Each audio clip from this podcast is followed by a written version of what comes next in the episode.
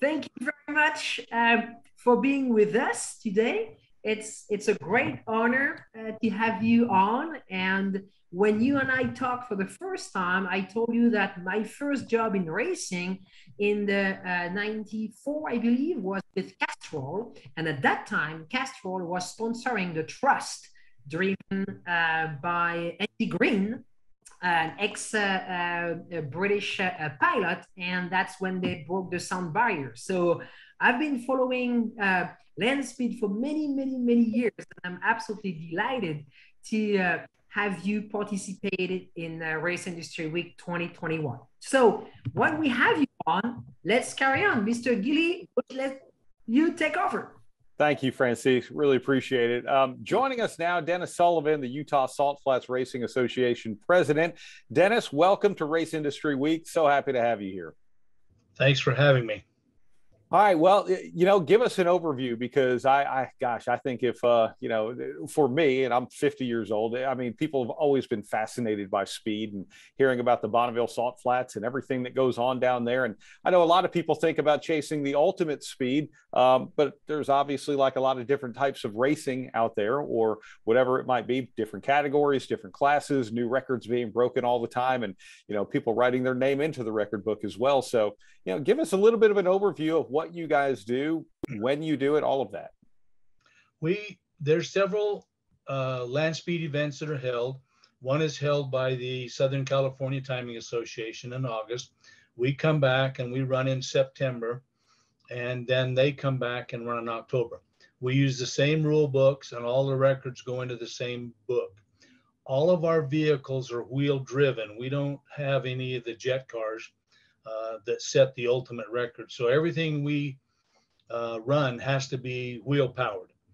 Uh, given that, we do have one vehicle has already exceeded 500 miles an hour with wheel power.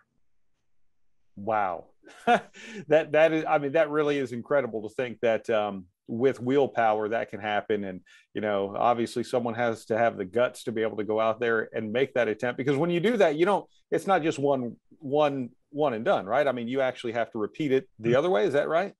Yes. Well, it used to be we ran both ways, but the salt flats has deteriorated to the point that we can only run one way now, which prevents us from running any uh, FIA type records. We used to, most of your FIA high speed records were set at Bonneville. Now they've had to go other places. I know the the Bloodhound is looking at a desert in uh, Africa, and and some of the other people are going other places. Um, so it's it's created a deal. So, but what you do is you run down one direction, and you have five time miles, and at the end of those miles, if you exceed the existing record, you go back to impound. You have one hour to get back to impound. Uh, you're allowed to do general maintenance. You know, if you need to on a fuel motor if you need to change oil if something happened to a tire. You can't change motors, you can't do any major. And then the next morning, early in the morning, we bring you back and you have to make a second pass. And if the average of those two passes exceeds the record, and then you go back to impound and they check your car to make sure it meets all the, the rules and the engine size and stuff.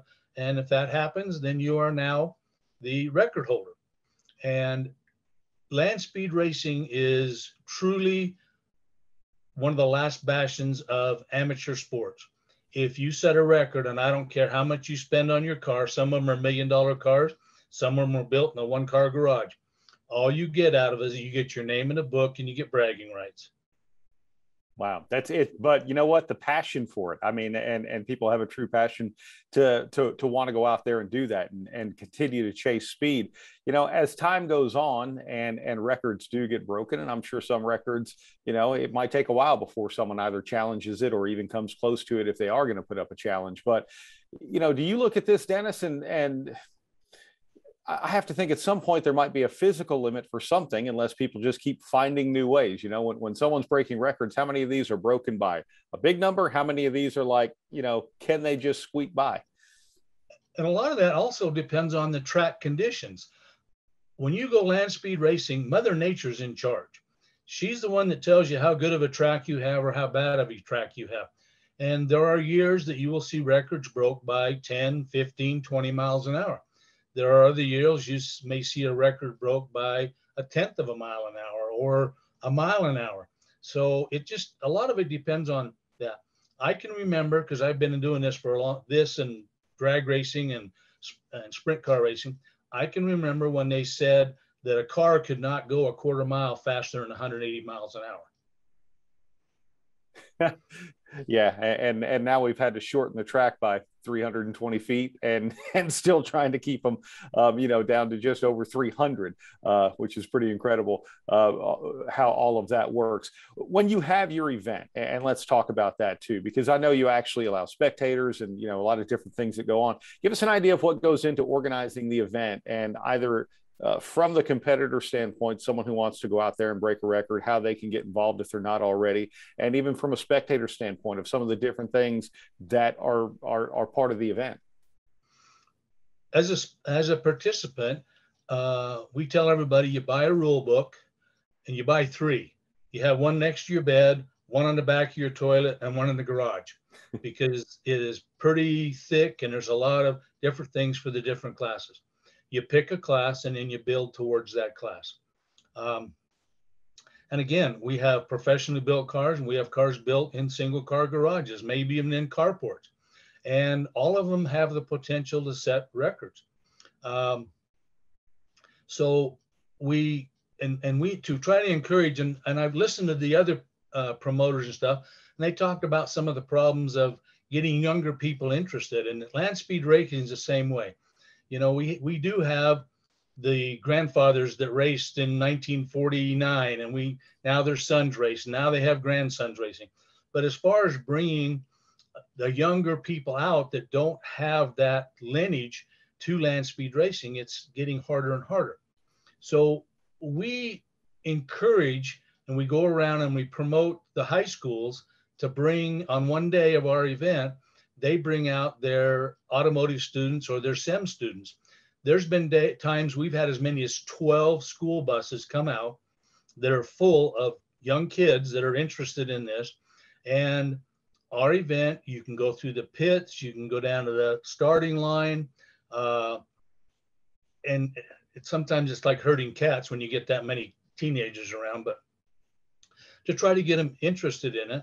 And uh, the last two years, we've actually started a deal where we go to a, a different school each year and we ask them to provide us with 12 students that are really interested in this.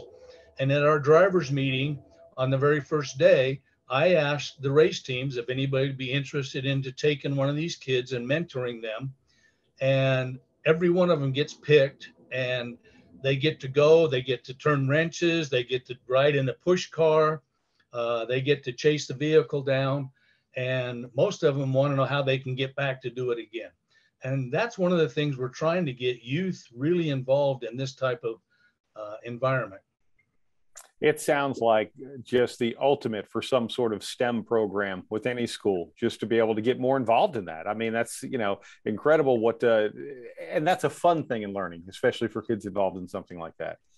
It is, and and they enjoy it. And like I say, they can go right to the starting line. You know, you go to NASCAR and you go to NHRA, you can't go right to the starting line and stand almost next to a car as it leaves. You don't get a chance to go through the pits. And the people in land speed racing, because they're not racing for money, they're not, they're they're the nicest people, and they'll offer you water. They'll ask you if you have any questions. And for these young kids, that's fantastic for them to actually be acknowledged for their presence there. What makes the Salt Flats the place to do something like this? Well, one thing is the distance. The other thing is the flatness of it. And the third is there is a giant lake underneath the Bonneville Salt Flats. There's a salt lake underneath it. And there's a constant moisture coming up off the salt. Um, not wet, but like like like kind of like a swamp cooler coolness, and it helps cool the tires. And it is literally so flat that you can see the curvature of the earth on the Bonneville Salt Flats. Wow, that's pretty neat. You mentioned earlier about um, being able to go one way because things are deteriorating. What what is that and why? The reason in the 30s and the 40s, when the English came here, Cobb and and Eyston and stuff, the tire manufacturers didn't know what was going to happen to the tires, so they came and they took core samples and temperatures and stuff. We know from their documents that the the halite thickness, that's the salt on top, averaged 18 inches. Since 1917, when they started mining this the salt flats, now, if we can find two inches anywhere on the salt flats, we get excited. We went from 13 and 14 mile racetrack to now we have a five mile racetrack with two miles of questionable shutdown area. Wow, that's a huge difference right there. Um, where do you see this going? Well, the Save the Salt organization has been trying to uh, get the salt put back on. When they mine it, they don't mine it for the salt. They're mining it for the potash that's in the salt. The potash makes up less than 3% of the minerals that are taken off the salt flats. And the way it's mined is in the wintertime, the Bonneville salt flats is completely covered with water, just a natural phenomena. There is what they call a federal ditch that runs down the east side. It's 17 miles long, 40 feet wide, 20 feet deep. So in the uh, in the winter, between gravity and wind and stuff, that ditch gets filled up with water. Of course, the salt and everything comes up into a solution. It's pumped under the freeway. The mining company puts it in these giant holding ponds. And then in the spring and the summer, when the water starts to evaporate, they monitor it. And the first thing that falls out is the salt because it's the heaviest. Then they'll move it to another pond until they get the point that they have the potash that they can remove. The rest of it just sits in these ponds. And we know from documents that there is in excess of 250 million tons of salt on the south side of the freeway that used to be on the north side of the freeway. So we're trying to get it moved back using the same process. We flood their drying beds to the salt, bring it back in solution and pump it on. Uh, but it takes money. It's not going to be done free. The, the mining company is a, a, a for profit company. They didn't do anything wrong. So it's a matter of trying to get the funding. We have got state funding, we've got federal funding. It's trying to get it down through the bureaucratic process to where we can actually start pumping salt back on. The previous mining company that owned it in 97, 98, 99, and 2000, they wanted to clean out some of these ponds. So they averaged a million and a half tons of salt put back on the salt flats every year for five years. We actually have NASA photos that show the salt flats grew every year, which means if it's getting bigger, it's getting thicker. So when they quit doing that, it just started shrinking again. And so we're in the process of trying to get that done, but it's taken us years and years the first letter of concern was sent in 1960 to the Department of the Interior. And we've been fighting ever since then to try to get it back. Wow. But it is something that physically can be reclaimed. It just takes it all takes the money time and, and it takes money. Yeah. Yeah. Wow. Well, they, at least there's hope in something like that. You know, looking at the records that were set um, just this past September, a couple of months ago, um, you see records that were set at over 300 miles per hour. You see records that were set at 92 miles per hour. So, you know, Dennis, kind of give us an idea of some of the different classes and what we see, because again, a speed record is speed in your class, not necessarily a big overall speed to try and, you know, hit the 500 and some odd miles per hour, like you were saying the slowest record set at the world of speed is 45 miles an hour. The fastest record is 487 miles an hour. So we have 50 cc motorcycles. We have uh, the Turbinator, which is a turbine powered uh, streamliner, is still wheel driven, but he run four, 487 is his record. He's also the car that did go one way 503. Um, so we have vintage classes where they're not allowed any type of electronic stuff. Uh, flathead motors, old flathead four cylinders. Uh, we have our vintage classes are old roadsters. I personally hold a record with a 1927 Model T with a two liter motor. Uh, and we have, we have we have a roadster, a 34 roadster that's gone 311 miles an hour in a 1934 roadster. So we have production classes, we have truck classes, we have diesel classes, we have electric classes. I know the the uh, score guy talked about electric. We've had electric classes for probably 20 years, but they were all streamliner type classes. And uh, we just had a person go 350 miles an hour with an electric car, and they claim that they still have about 40% more pedal to to go. Um, we've had mo- electric motorcycle classes. I'm sure with the uh, automobile industry starting to produce electric trucks, electric cars, that we're going to have to expand to start accepting classes for those type of vehicles. Oh yeah, and when you say streamliner, that's you know typically what we see coming out of there. The image is like what effectively looks like an airplane with no wings, right? Exactly, exactly. Long, skinny, everything's tucked in, very very aerodynamic. Most of them have a stabilizing fin on top. Um, they're and they've been equated to trying to put 10 pounds of stuff in a five pound hat because uh, of all the stuff they try to put inside that little tiny body. So you know, it's interesting too, Dennis. Um, a lot of people that we talk to and interact with in the racing industry, whether it be circle track racing or road course racing, talking about off roads, you know, a lot of the rule books are pretty pretty strict in what they do because in that type of environment, um, whatever sanctioning body it might be might be looking for parity, and they're talking about spec parts and different things like that. And I know a lot of people who are mechanics and innovators would really love to go out there and just try different things and innovate more sounds like you have about the best outlet for that. you'll go out there and you'll pick any one class and you'll see five different vehicles that are in that class and not two of them look exactly the same. And it is it's it's it's the engineer's dream to go out there and figure out how you can make it go faster.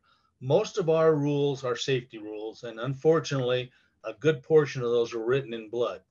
And there is some parity.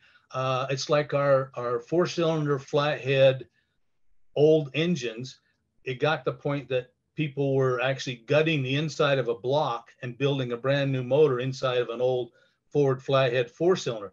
So sometimes you have to to make rules to to do get the parity. And I had our our uh, the guy that certifies the records tell me that because of racers and their ability to think outside of the box, the rule book went from 15 pages to about 250 pages.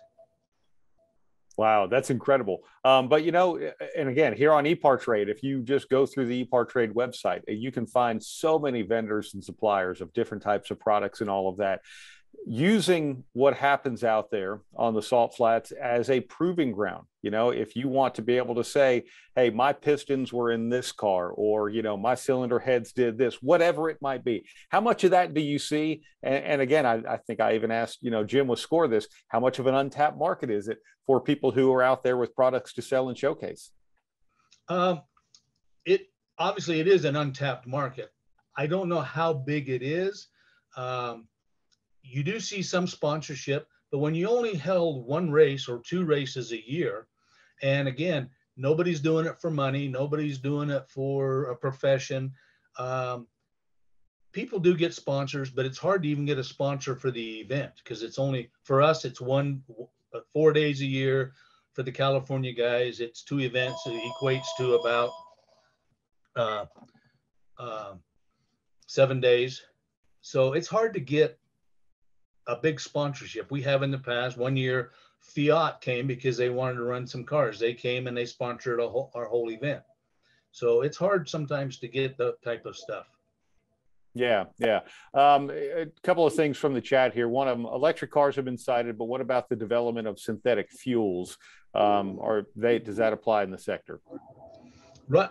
What we've done in the past, if someone has come, uh, and we do have what they call a time only class, where if your car doesn't meet a specific class or something, uh, you can come and run for time only. We give you an official slip. All of our courses are surveyed. All of our uh, timing equipment is is certified.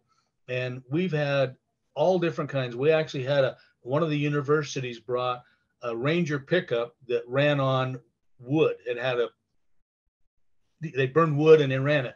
We've had uh, um, diesel that was made out of organic material. They uh, one of the universities come. We get a lot of stuff from universities where they want to do something different, and they will come for time only to get a speed to see what their cars do. So uh, and and if a if a if a fuel we have gas classes and fuel classes. All the gas classes have to be a specified gasoline.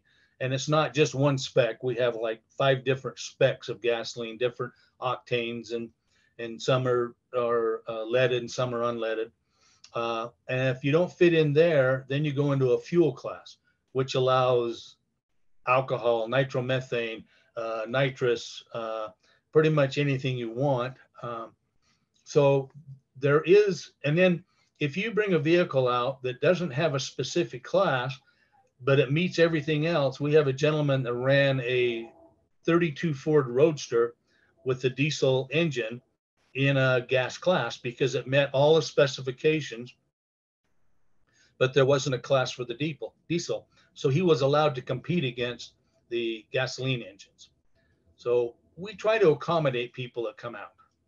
Uh, that's really neat. Uh, Lyn St. James in the chat. Uh, welcome, by the way. Uh, when I ran there in 2017, I was so amazed to see a group of school buses arrive. It's so smart because there are so many innovative and unique technologies going on. It's a great learning experience for students to learn and see all types of technology. And, you know, quite honestly, Dennis, to me, that that might be one of the more fascinating things about the whole program is not necessarily even just watching a car make a high speed run, but watching what goes into that, what you would actually see in the pit area and that's what's so unique is because you can go in the pit area or you can go to where we do our inspections our safety inspection you can actually even go into the impound and watch them check a car for legality. And you can stand there and they pull all the body panels off and they go through it and they look at it. Same thing in the pits. You can see them tearing motors apart. We have some racers that will come with three or four different motors to run in three or four different classes. Or the motorcycle guys, we tease them because we tell them all you got to do is take a set of pegs off and you're in a different class. So they'll run some motorcycle guys will run six, seven different classes in a in in the in the four days a week they're there. So it, we like it. We think it's a good thing to bring the youth in. Mm-hmm. Yeah, and and yeah, even even for uh, old guys like us too, because um, it is fascinating. I, I have to wonder, it, standing there watching them, you know, tear apart a car, just how many people are there with the, oh, that's how they did that, or wow, what a great idea they had there. I mean, how much innovation that you see when you know what you're looking at. It is. It's a unique place, and, and it's unique in a lot of different things. And I and I tell people because nobody's there for money, I have literally seen people take parts off their car and loan it to somebody else so they can break the guy that loaned the parts his record because now I have a challenge to go get it back. And that's what's so unique about Bonneville. That is pretty unique. Um, uh, some people might be surprised by this answer, but Don Taylor wanted to know Is there a formal class for barstool racers? There used to be. We used to have barstools came and and we actually the fastest speed a bar stool has gone is 62 miles an hour. Sitting yeah and they, and they had some rules. You couldn't have a lay down bar stool. You had to sit on it and and deal and they actually broke it into two class. They broke it into what they call a stock class and a streamline class. The streamline had a fairing that came around the the rider and the deal and they actually went 62 and because we're smaller than the California club, we get 150 to 200 cars. California has had as many as 600 competitors. So we can accept a lot of things that are unique and different. We've had unicycles, we've had uh, people wanting to run the fastest motorhome. So if, if we, we tell them, okay, here's the safety rules, and you, if you can do that, um, just all different kinds of things. I mean, we do set the limit on some stuff. We've had some people ask, well, can I put a stainless steel toilet on my motorcycle and become the world's fastest toilet? And we go, no, no, no. But but we had two years ago, we had a, and and she's not the only one to do it, but we had a young lady, uh, Denise Mueller, that brought a bicycle out, and it's called an assisted. She's behind a fairing, so she doesn't have to fight the wind, but she does have to pedal for one mile by herself. They tow her up to a certain speed, and then she has to pedal for one mile, and it's it's a Guinness record because there isn't a class for it. But she actually pedaled a bicycle 184 miles an hour. Are you what? Wow. you, you can you can go on YouTube. You can go to Guinness. You can actually watch the photos and stuff. It's amazing. That I'd it's love amazing. to see the gearing on that. That's a, that's incredible. Those, yeah, it goes the crank pedal to another jack shaft and then back to the and and so it was it was interesting. She had to wear leathers just like a motorcycle guy. She had to wear a motorcycle helmet. She couldn't wear so she was she had some safety constrictions and she did it. It was amazing. That really is. Uh, another question here, which to me again is just fascinating. Uh, the age of the oldest driver you recall competing, and also the youngest. Our our limit is you have to have a driver's license. You can't be under 16 and compete. I know that there are people out there that are in their mid 80s, if not older, that are competing and setting records. Wow. Well, Dennis, to me, the most incredible thing is is not just what people can do, because it, for someone who goes one speed, someone who's going to want to go faster, but it is the innovation, it is the engineering that goes into all of it. It is just the unique things that you might see. Um, and again, for someone who you know is in one form of racing that really wants to expand what they do, because they wouldn't be as limited to a rule book, I can't think of a better place to be able to go there and showcase ideas it's a it's a fantastic place. And and it's a it's a bucket list place. Uh, i spend a lot of time out there either looking for a racetrack or during the races or other thing going out and repairing equipment. And i see lots and lots of tourists that come there and a lot of foreign tourists come there. And as i get talking with them it's interesting because it seems like the foreign tourists that come to the west their itinerary is yellowstone bonneville Grand Canyon, and Las Vegas. yeah.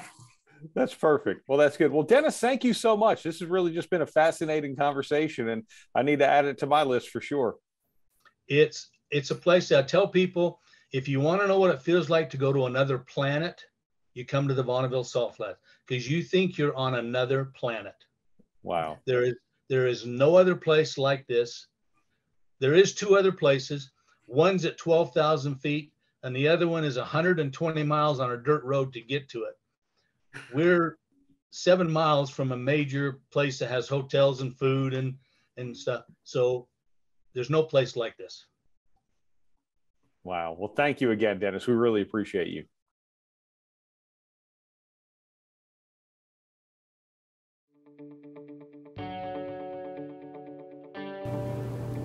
Concept for ePartrade is basically, in my opinion, there's a big hole in the internet. So the internet started many years ago, but there's never been an online business community for racers on the World Wide Web. The need for ePartrade is actually quite obvious. Basically, people in the business of auto racing need a place online to hang out and get their problems solved. It's extremely simple for a buyer or for a supplier to interact on the platform. The first thing you need to do is sign in, which is free.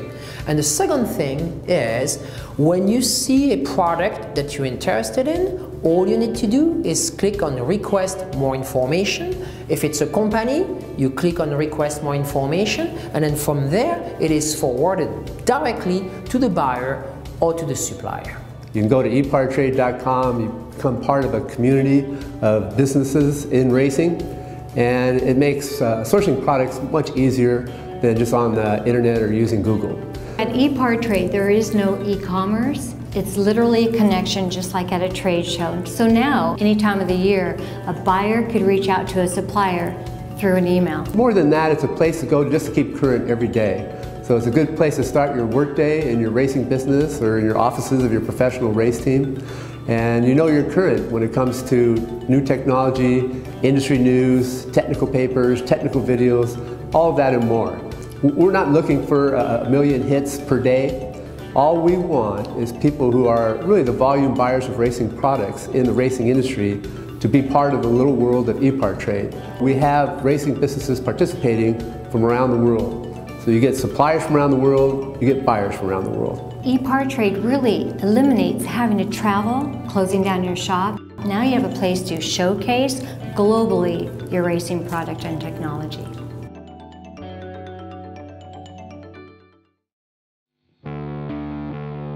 There are two types of people racers and everyone else. Racer Magazine is for those who believe that racing is a way of life. Racer embodies the excellence that defines a sport driven by passion, courage, and ingenuity. Get one year of both Racer's print and digital edition for only $39 with instant access to our entire digital issue archive. Subscribe now at info.racer.com.